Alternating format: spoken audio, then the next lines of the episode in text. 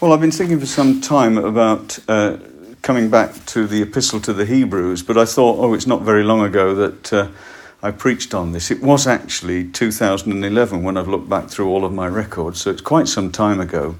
And as I did when we returned to Revelation, I felt the days were so uh, needful times to be reminded of that message. And here again, you see, the message that we need to hear above all else is Christ and Christ alone and Christ in everything. That verse in Colossians, isn't it? Christ is all and in all. And nowhere is Christ set forth more clearly than in the epistle to the Hebrews. So that's where I want to come to this morning. And um, I just want to look at the first three verses this morning, but probably by way of a, a fairly long introduction, because I feel that we're dealing with such profound subjects, such profound ideas here. I've called this message Almighty God Hiding in Plain Sight. You might think, what a strange title. How's he come up with that title? Well, it's a message, it's a, it's, it's a phrase, this hiding in plain sight is a phrase that we hear frequently in the news. I heard it just the other day again uh, about the case of, of an evil police officer who um, in the, whilst he was in his police uniform, um, captured a young woman and raped and murdered her. And he's serving a whole life sentence at the moment. If, if I was anything to do with the justice system of this country, he'd be serving more than that. But it's said that all the time, as a serving police officer, there was this evil man hiding in plain sight.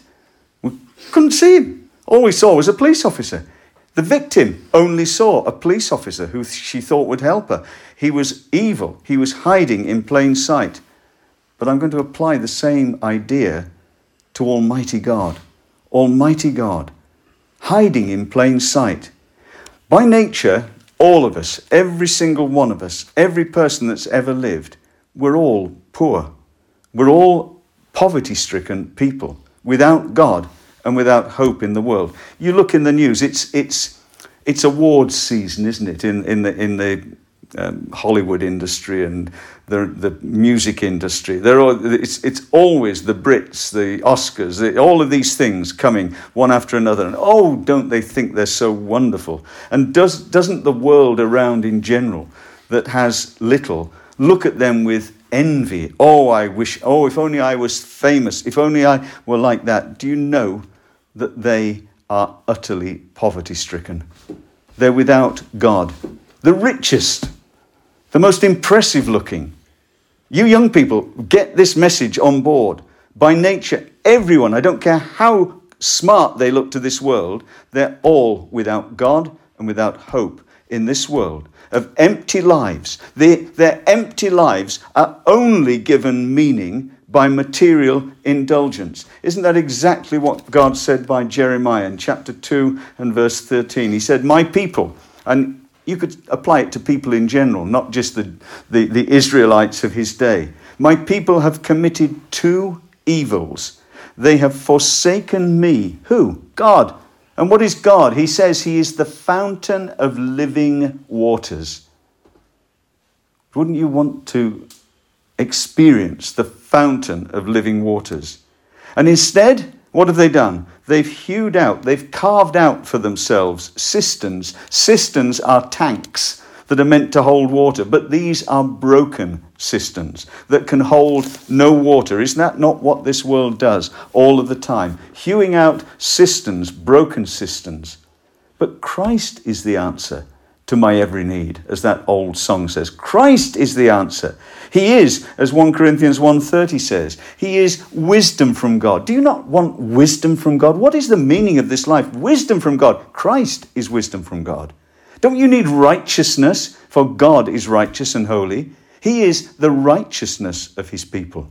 Don't we need holiness without which no man shall see the Lord? He is our sanctification, holiness before God.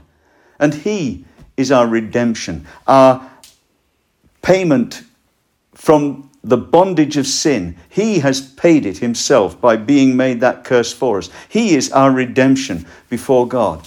He is all and in all, yet so few seek and find him. Find him. Look for him. Find him. Where is he? Is he hiding? He's hiding in plain sight. Paul said to the Athenians on Mars Hill in Acts 17, verse 27, he's talking about that unknown God that they had a statue to amongst all of their other idols. But he said they, they didn't know who he was. He was unknown. Paul said, I declare him to you. And he said that they people should seek the Lord, if haply, if perhaps they might feel after him and find him. Listen, though he be not far from every one of us. He's not far from you. He's not far from me this morning. Here he is, hiding in plain sight. Come now, confess your hopeless condition. Confess that, however, like Nebuchadnezzar was so proud of what he'd done, but God brought him to know he was nothing. Nothing. He was worse than the least. He was a worm compared God in heaven. Confess your hopeless condition. Call on God to open your eyes, to reveal Christ, which is to have God revealed to you, to save your immortal soul, to save it from sin, to save it from judgment to come, just judgment, to feed you with heavenly bread of life he is that bread which came down from heaven. All scripture speaks of him. You know, he said to the Jews, the Pharisees in, in uh, Jerusalem in John 5:39, he said, You search the scriptures. They were so keen to search their scriptures. For in them you think you have eternal life. Yes, that's right. You will find eternal life in the scriptures. He said, These scriptures are the scriptures that speak of me. Let me underline that. Luke 24, Luke 24, at verse 27, the risen Lord Jesus Christ with the disciples, the despondent disciples on the road to Emmaus, beginning at Moses and all the prophets, the scriptures, he expounded unto them in all the scriptures what? The things concerning himself. You go to the average church that calls itself Christian today, and if they bother preaching the scriptures at all, all they will try to do is to tell you how you ought to be living and how you haven't been living aright.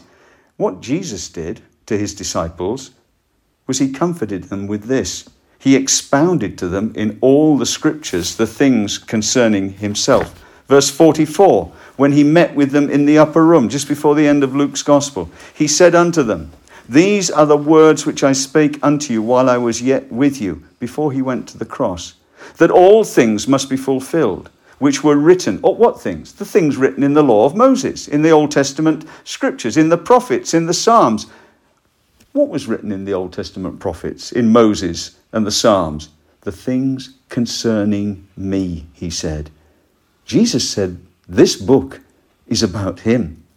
Then opened he their understanding, that they might understand the scriptures.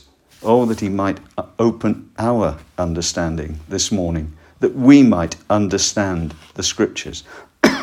he alone, Christ, is the way to God. He said it himself I am the way, the truth, and the life. No man comes to the Father but by me. You won't find God any other way.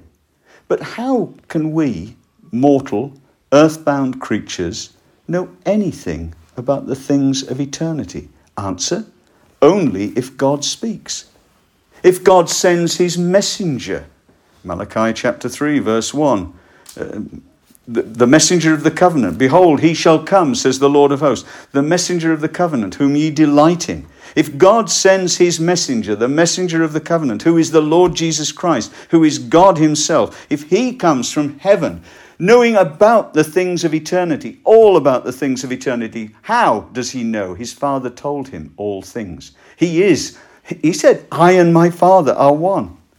John 8 23, he says there about his origins, he said unto them, Ye are from beneath, you're just from this world. I am from above. I am from above, from heaven. Ye are of this world. I am not of this world do we not need to listen to him? Because as James says, every good gift and every perfect gift is from above and cometh down from the Father of lights. Has God spoken to you? Has He? Has He spoken to you? Is He maybe now speaking to you? Can you hear anything beyond the voice of a sinner, this sinner? Beyond the, the sound of the wind in the trees? Those who seek are promised that they will find. Jesus said it Seek and ye shall find. Seek God and you will find Him. Knock and it will be open to you. The truth, the world lies in darkness, the world lies in its material delusion without God and without hope in this world. But Jesus said, Do you want to know God? Seek and you will find. Knock and it will be opened. Will He move your soul? As that hymn says, He moved my. I sought the Lord and afterward I knew. He moved my soul to seek Him, seeking me. Will He move your soul to seek Him?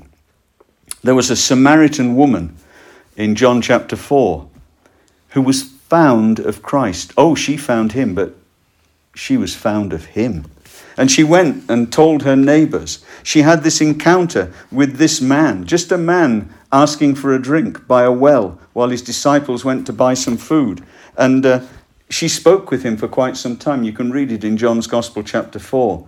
And when she's had this experience of speaking with this man who is God, she went and told her neighbors. She went and told the village, Come, see a man which told me all things that ever I did.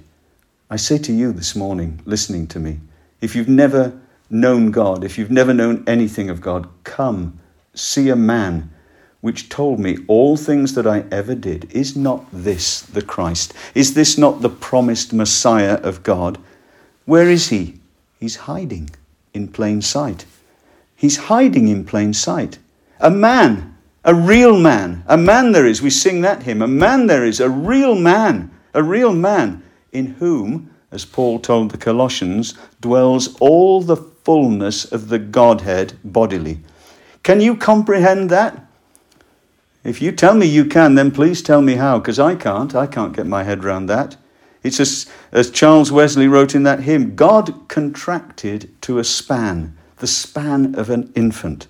There is a man in heaven who is God. Get your head around that. There is a man in heaven who is God, and God is manifest as a man. If you would know God, God is manifest as a man. Show us the Father, and that will suffice us. Suffice us, us, said Philip. Philip, have I been so long with you and you have not seen me? He who has seen me has seen the Father. I and my Father are one. No man, says John, has seen God at any time the only begotten Son who is in the bosom of the Father, he has made him known. He has declared him. He has manifested him. God is a man. God, God, who created all things. God is a man who is touched with the feeling of our infirmities. That's been such a comfort to me and to Christine in recent weeks.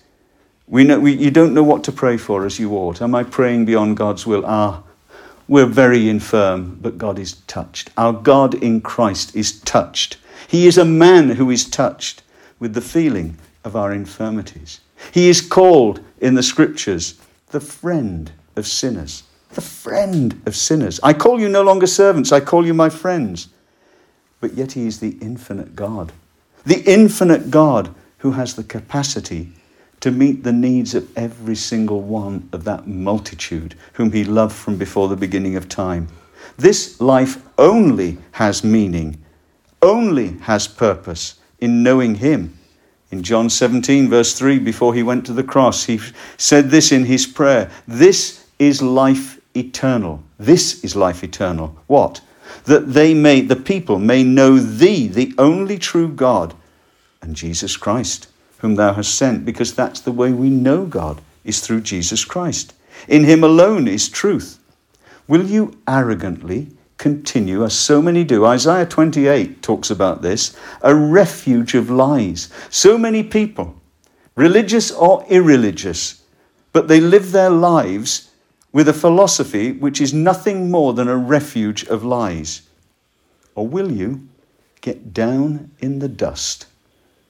Get down in the dust and wait on the Lord to speak peace to your soul.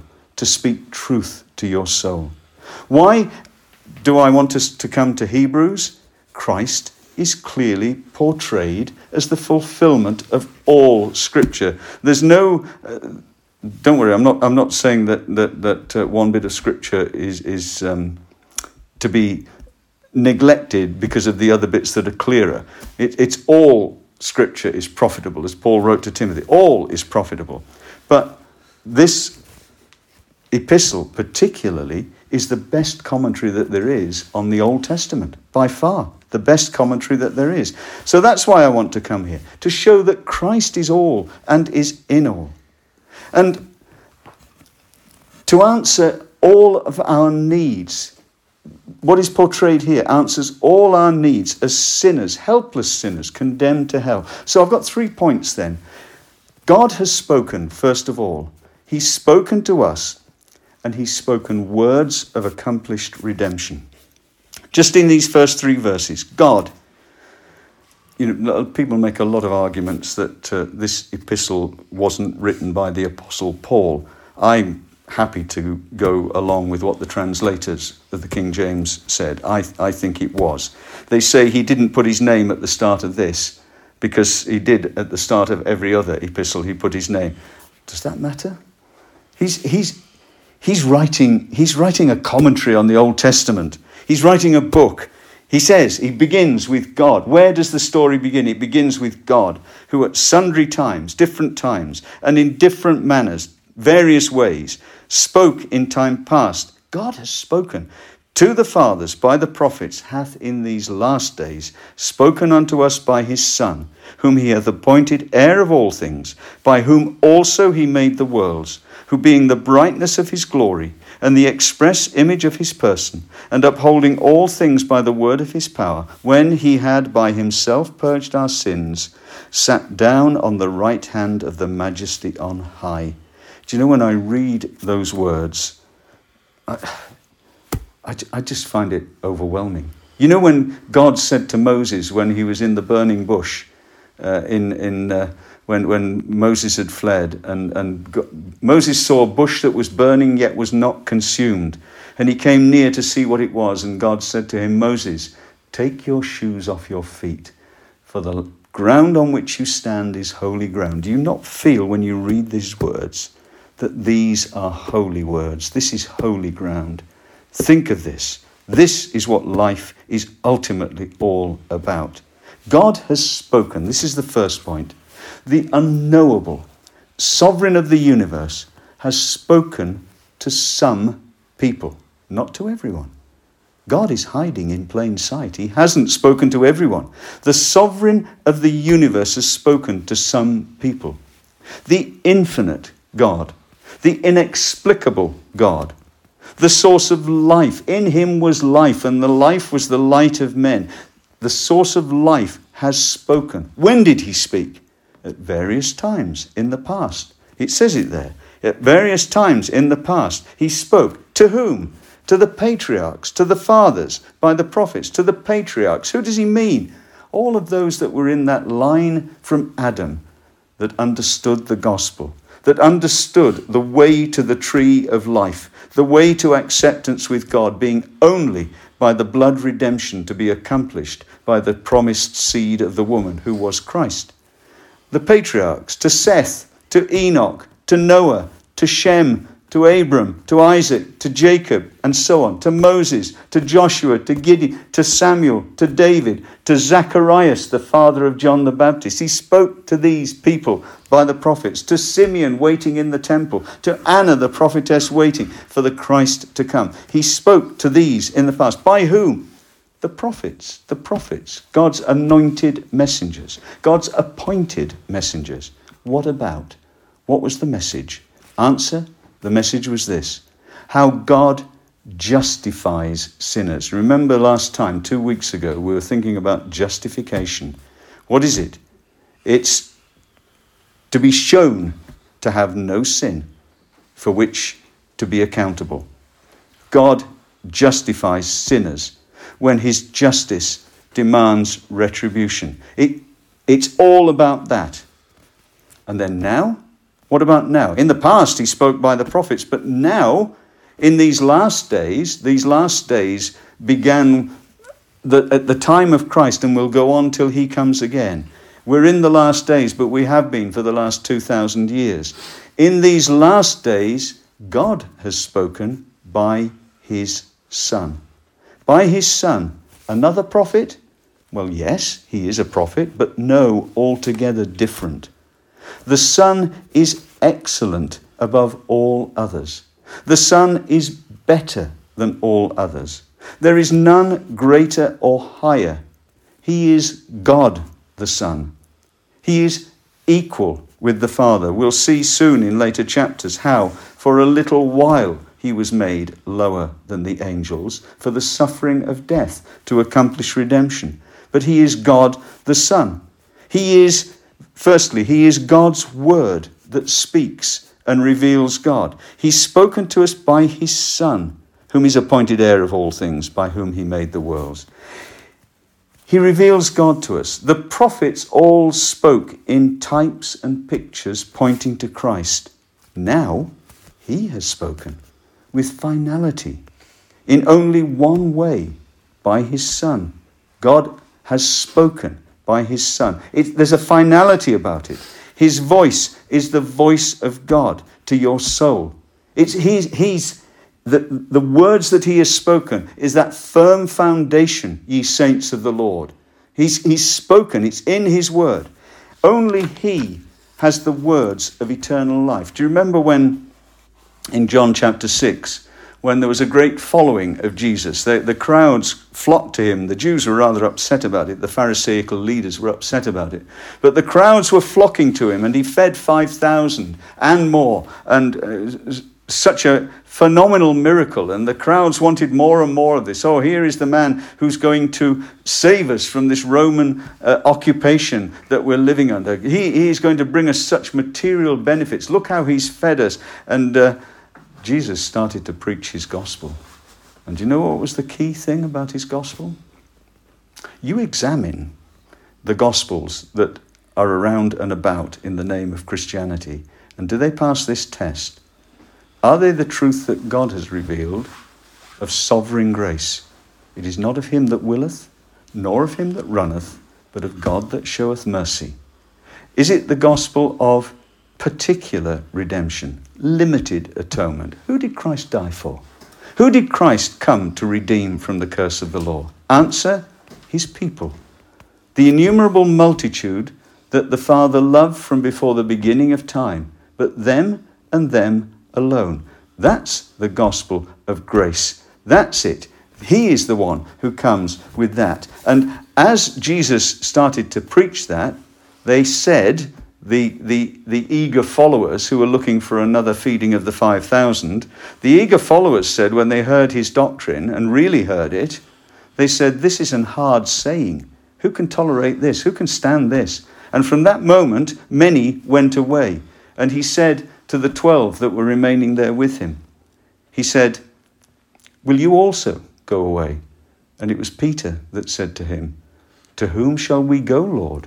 Peter didn't say, I don't find that a hard saying. Peter said, To whom shall we go?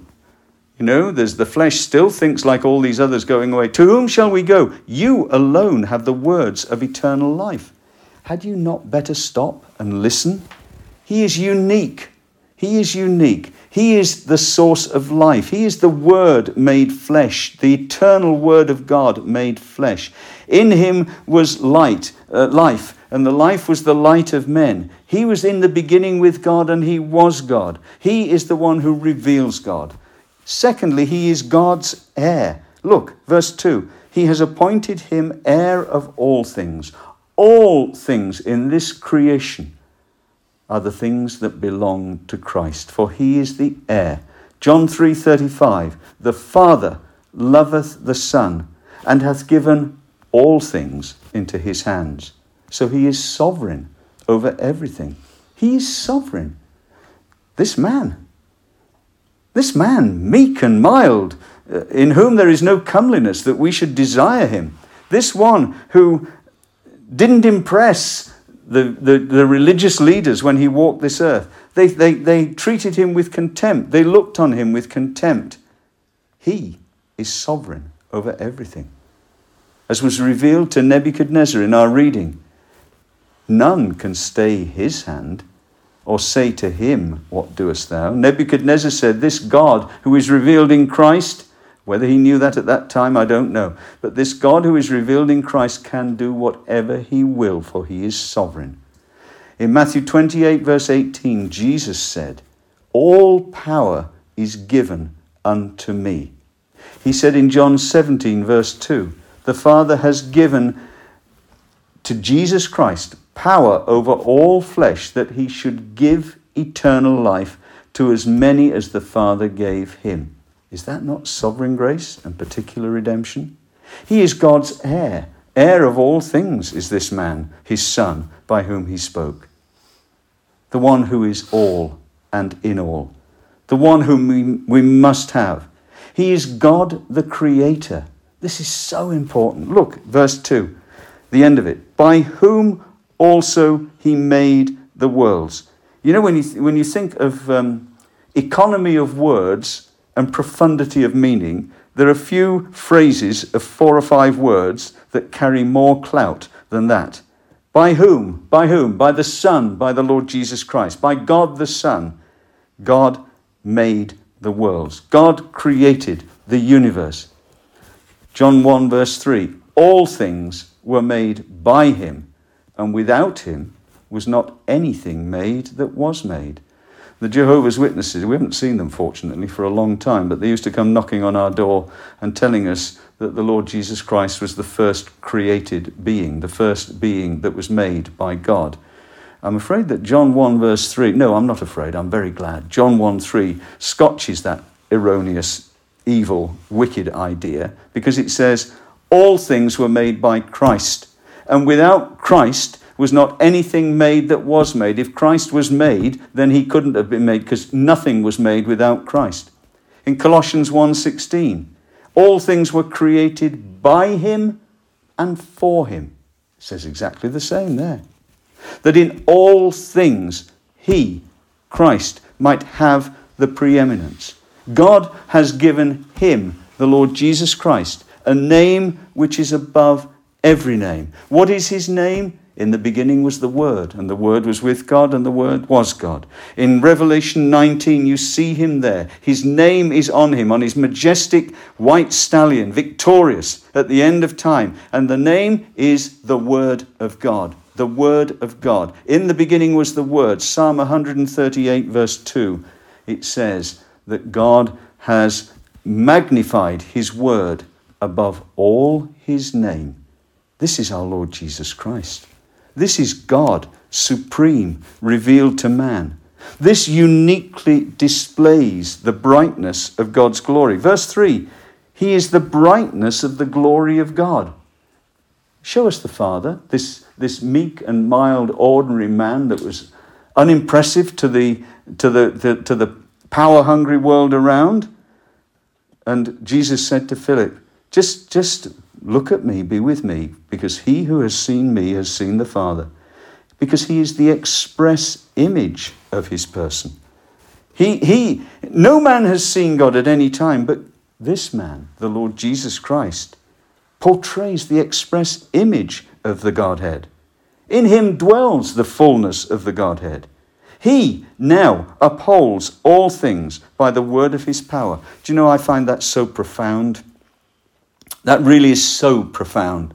He now upholds the laws of what we call physics that hold everything together, the forces that hold the atoms and the molecules and the matter in its place, and it's actively by Him at this time. If you believe that, if God the Spirit reveals that to you, you will not have the slightest difficulty in believing the scriptures concerning the miracles that He performed.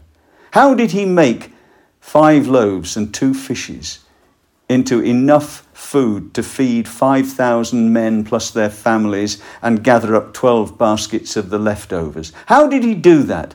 Because he upholds all things by the word of his power. Show us the Father, and it sufficeth us. Philip, have I been so long with you and you have not seen me? He who has seen me has seen the Father. He actively upholds the physical laws of this world, this universe, by that same word which said in the beginning, Let there be light. That was Christ that said, Let there be light. Colossians 1:17 says he is before all things and in him all things consist. That's saying exactly the same as upholding all things by the word of his power. He as Colossians again says, Colossians 1:15, he is the image of the invisible God. You can't see God, but Christ is the image of him. In verse 19 of Colossians chapter 1, it says that in him all fullness dwells, the fullness of the Godhead bodily. God says from heaven, and he was heard several times in the earthly ministry of Christ, This is my beloved Son. And people heard that voice from heaven. This is my beloved Son, in whom I am well pleased. Hear ye him. Listen to him. Ought you not to listen to him? This is our God revealed. God has spoken. And then it says, God has spoken to us. 2, verse 2. In these last days, he's spoken unto us by his Son. He's spoken to us, not to all men without exception, but to those he calls, those to whom he gives ears to hear. For not all people have ears to hear the truth of God. Those to whom by his Spirit he brings spiritual life, the new birth, and gives faith to believe him. How do I know I'm amongst this number? I believe him. Those he calls his sheep, his sheep, who he says, He is the good shepherd. My sheep hear my voice and they follow me. That's who he speaks to. That's the us that he speaks to, his sheep. Noah found grace in the eyes of the Lord. The rest of the world went on its way towards eternal destruction. Abram heard God's call in an idolatrous society in Ur of the Chaldees. Abraham heard that call because God, in sovereign grace, called Abram. The many sons that he will bring to glory hear that call. That's in chapter 2 of Hebrews, verse 10. Bringing many sons to glory. He's going to bring many sons to glory, and they are the ones to whom God speaks by his Son. In Matthew 11, verse 27, Jesus says this No man knoweth the Son but the Father. Yeah, I get that. Neither knoweth any man the Father save the Son. Yes, I know that. The Father is invisible to me, I cannot see him. But if Christ should reveal him, I'll see him. Listen what it says. And he to whomsoever the Son will reveal him. What did we see in John 17 earlier? Uh, he, he's given, Christ has power over all flesh to give eternal life to as many as the Father gives to him. Why is God hiding in plain sight? Why is he hiding in plain sight?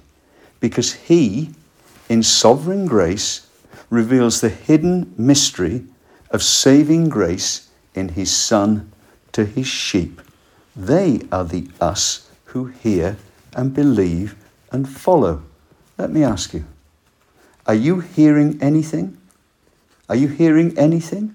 Can you hear anything at all? Maybe you can, but you don't know what to do. You know, when the young Samuel was given to Eli to serve in the, in the tabernacle, uh, in, the, in the start of uh, 1 Samuel, and the young Samuel heard the voice of the Lord, and he thought it was Eli calling him. And two or three times he went to Eli and said, you No, no, no, I didn't call you, my son. Go, you go back to sleep, go back to your bed. And then Eli perceived it was the Lord speaking to him.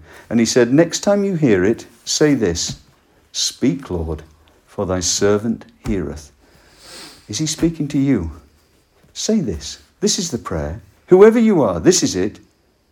You know, when everybody else is going about their pointless worldly existence, which will end in destruction, for there is no hope in it, say this Speak, Lord, for your servant is listening. If it please you, speak truth to my soul. Speak words of accomplished redemption. We'll finish with this. look what it says. I'm just, I'm just going to look at, at, at a phrase in verse 3. Yeah? He upholds all things by the word of his power. When he had by himself purged our sins, sat down on the right hand of the majesty on high. This is the message. God has spoken to us. What message? Words of accomplished redemption. Christ, the glorious revelation of the hidden God, is now, verse 3, sat down. I put an article by Don Fortner in the bulletin. Read that, very good. He's sat down, which means that he's completed his work. He has purged our sins. He's taken them away. He's removed them. We're completely cleansed from them if we're in Him. There are no sins left to be paid for, to be punished. He has justified His people by removing our sins. The Bible is God's message to His sheep that He has paid their ransom price from the bondage of sin, which we're all in by nature, so that when we leave this life in the flesh, as we will, that when we leave this life, that very day when we leave this life, which we all must, sooner or later, that very day, he promises us we will be with him in paradise. Is that not a life filled with rich meaning? Hallelujah. Amen.